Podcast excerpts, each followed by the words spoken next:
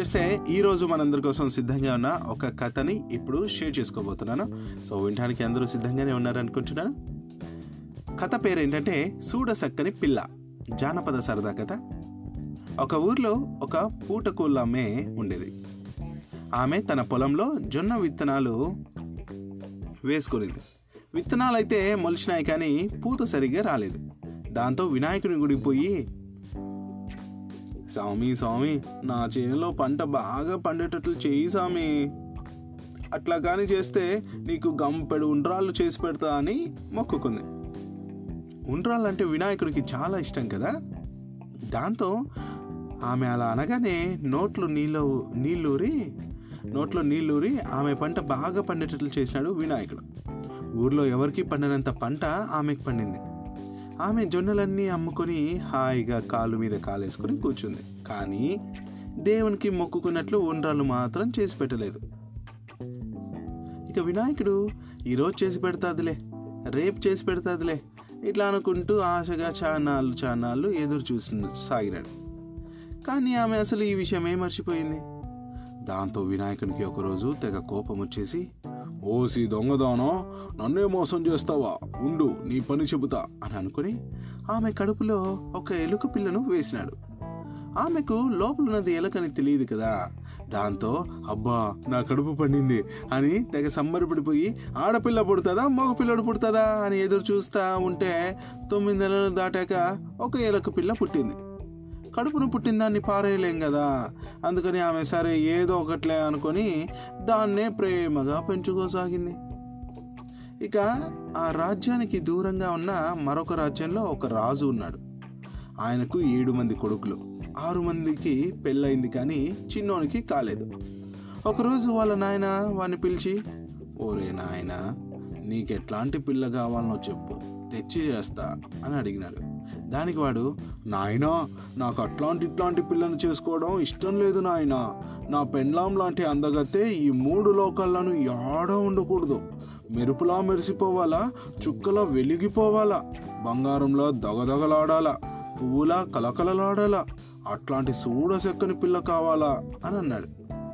సరేనని వాళ్ళ నాయన దేశ దేశాల అందగెత్తల బొమ్మలన్నీ తెప్పించి అతనికి చూపించినాడు.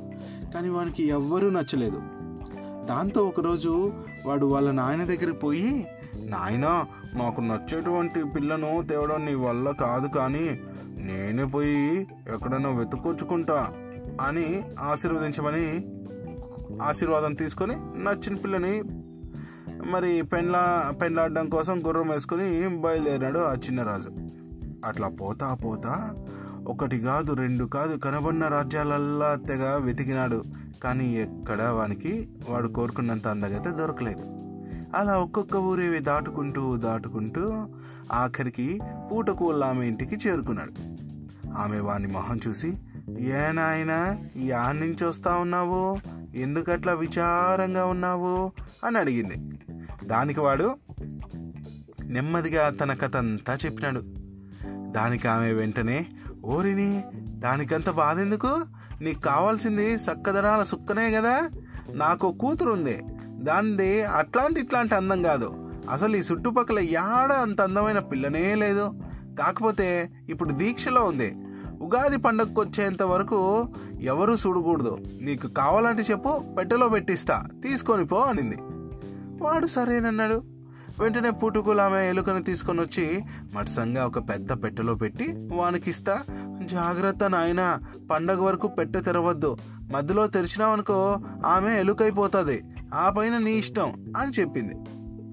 వాడు ఆనందంగా పెట్టె తీసుకొని ఒక్కొక్క ఊరే దాటుకుంటా దాటుకుంటా తిరిగి వాళ్ళ రాజ్యానికి చేరుకుని పెట్టె తీసుకొని పోయి జాగ్రత్తగా తన గదిలో దాచిపెట్టుకున్నాడు. వాళ్ళ నాయన వాణ్ణి పిలిచి ఏరా లోకంలో యాడ ఉండనంతటే సూడసక్కనైన పిల్లను నాకు కోడలుగా తెస్తానంటివి కదా తెస్తివా?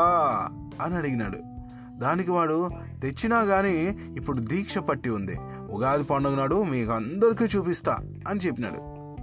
ఒకరోజు వాడు ఉండబట్టలేక నా కాబోయి పెట్లం నా కాబోయి పెండ్లం ఎట్లుందో ఏమో ఎన్ని రోజులను చూడకుండా ఉండేది. ఒకసారన్నా చూద్దాం అనుకుని చప్పుడు చేయకుండా మూత తెరిచినాడు. అంతే. అందులో నుంచి ఎలకపిల్ల చెంగున ఎగిరి బయటకు దుంకింది. వానికి నిజంగానే పుట్టుకులు ఆమె పెట్టెలో పెట్టించింది ఎలకపిల్లనే అని తెలియదు కదా. దాంతో వారిని అనవసరంగా మూత తీసి బంగారు బొమ్మ లాంటి పిల్లని కాస్త ఎలుగు పిల్లని చేసుకుంటే కదరా అని తెగ బాధపడినాడు అట్లా కొద్ది రోజులు దాటగానే ఉగాది పండుగ దగ్గరకు వచ్చింది ఒకరోజు వాళ్ళమ్మ వాడిని పిలిచి ఓరే నాయన పండుగ దగ్గరకు వస్తా ఉంది కదా. వడ్లు దంచాలా? మీ వదినలందరూ మొత్తం అంతా మేమే ఎందుకు దంచాలా? చిన్న మదిరి చిన్న మరిది కూడా కాబోయే పెళ్ళని తెచ్చుకున్నాడు కదా. వాళ్ళ వాటను వాళ్ళనే దంచుకోమను అంటూ ఉన్నారు. ఎట్లారా? అని అడిగింది. వాడు ఏమీ చెప్పలేగా మెల్లగా వచ్చి గదిలో కూర్చొని ఏం చేయాలబ్బా? ఏం చేయాలి? అని బాధపడతా ఉంటే ఎలుకొచ్చి ఏమైంది? ఎందుకు అట్లా ఒక్కనువే కూర్చొని తగ బాధపడుతున్నావు?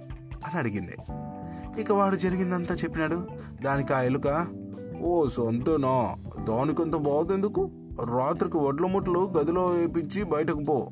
రేపు పొద్దున కల్లా ఏమవుతుందో నువ్వే చూద్దు కానీ అనింది. సరేనని వాడు రాత్రి వడ్ల మూటలు లోపల పెట్టి తలుపులు వేసేసినాడు. వెంటనే ఆ ఎలుక ఊళ్ళో ఉన్న ఎక్కడెక్కడ ఎలకలంతా పిలుచుకొచ్చింది.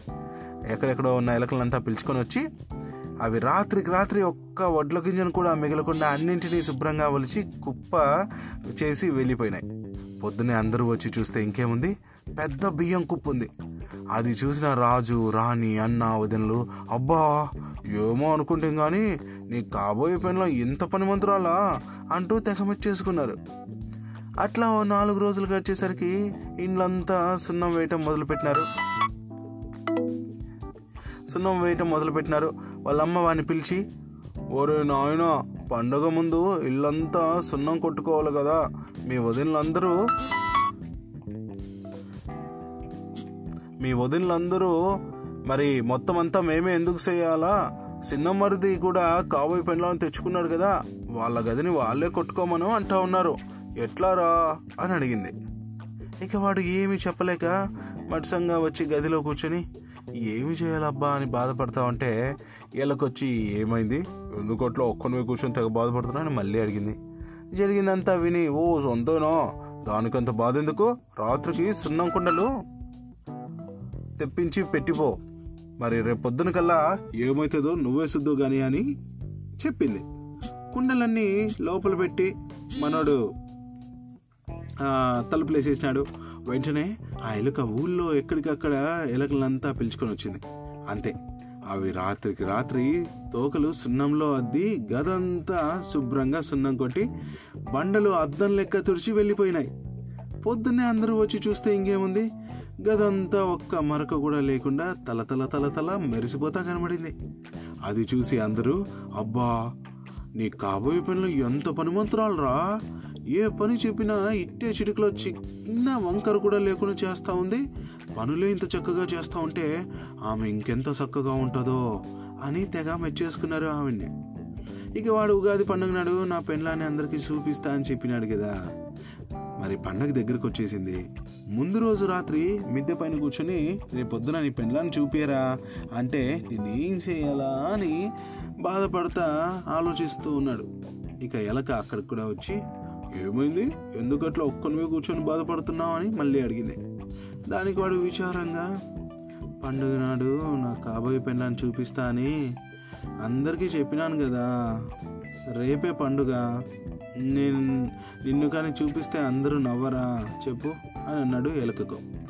ఇక ఎలుకకు ఏం చెప్పాలనో అర్థం కాక అది కూడా ఏడుస్తా ఊరి బయట నా వినాయకుడి గుడికి పోయింది.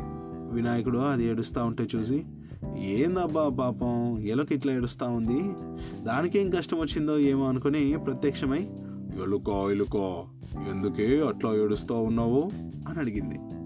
అని అడిగినాడు వినాయకుడు. ఎలుక కళ్ళెమట నీళ్ళు కారిపోతూ ఉంటే వెక్కి వెక్కి ఏడుస్తా.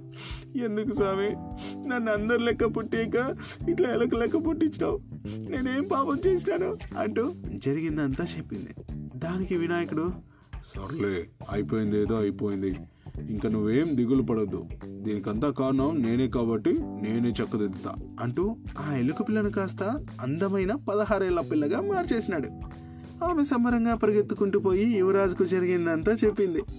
తర్వాత రోజు పొద్దునే వాడు కాబోయే పెళ్ళాన్ని తీసుకుని బయటకు వచ్చినాడు ఆమెను చూసిన వాళ్ళందరూ అబ్బా ఎంత అందంగా ఉంది పిల్ల. అచ్చం ముత్యాల పందిరి లెక్క అని తెగ మెచ్చేసుకొని వాళ్ళిద్దరికి పెళ్ళి చేసి ఆశీర్వదించారు. ఇలా ఆ చిన్న రాజకుమారుడికి పెళ్ళి జరిగిపోయింది. అందరూ కూడా మెచ్చేసుకున్నారు కథ నచ్చిందా? నచ్చిందని అనుకుంటున్నాను. ఎంజాయ్ చేశారని అనుకుంటున్నాను.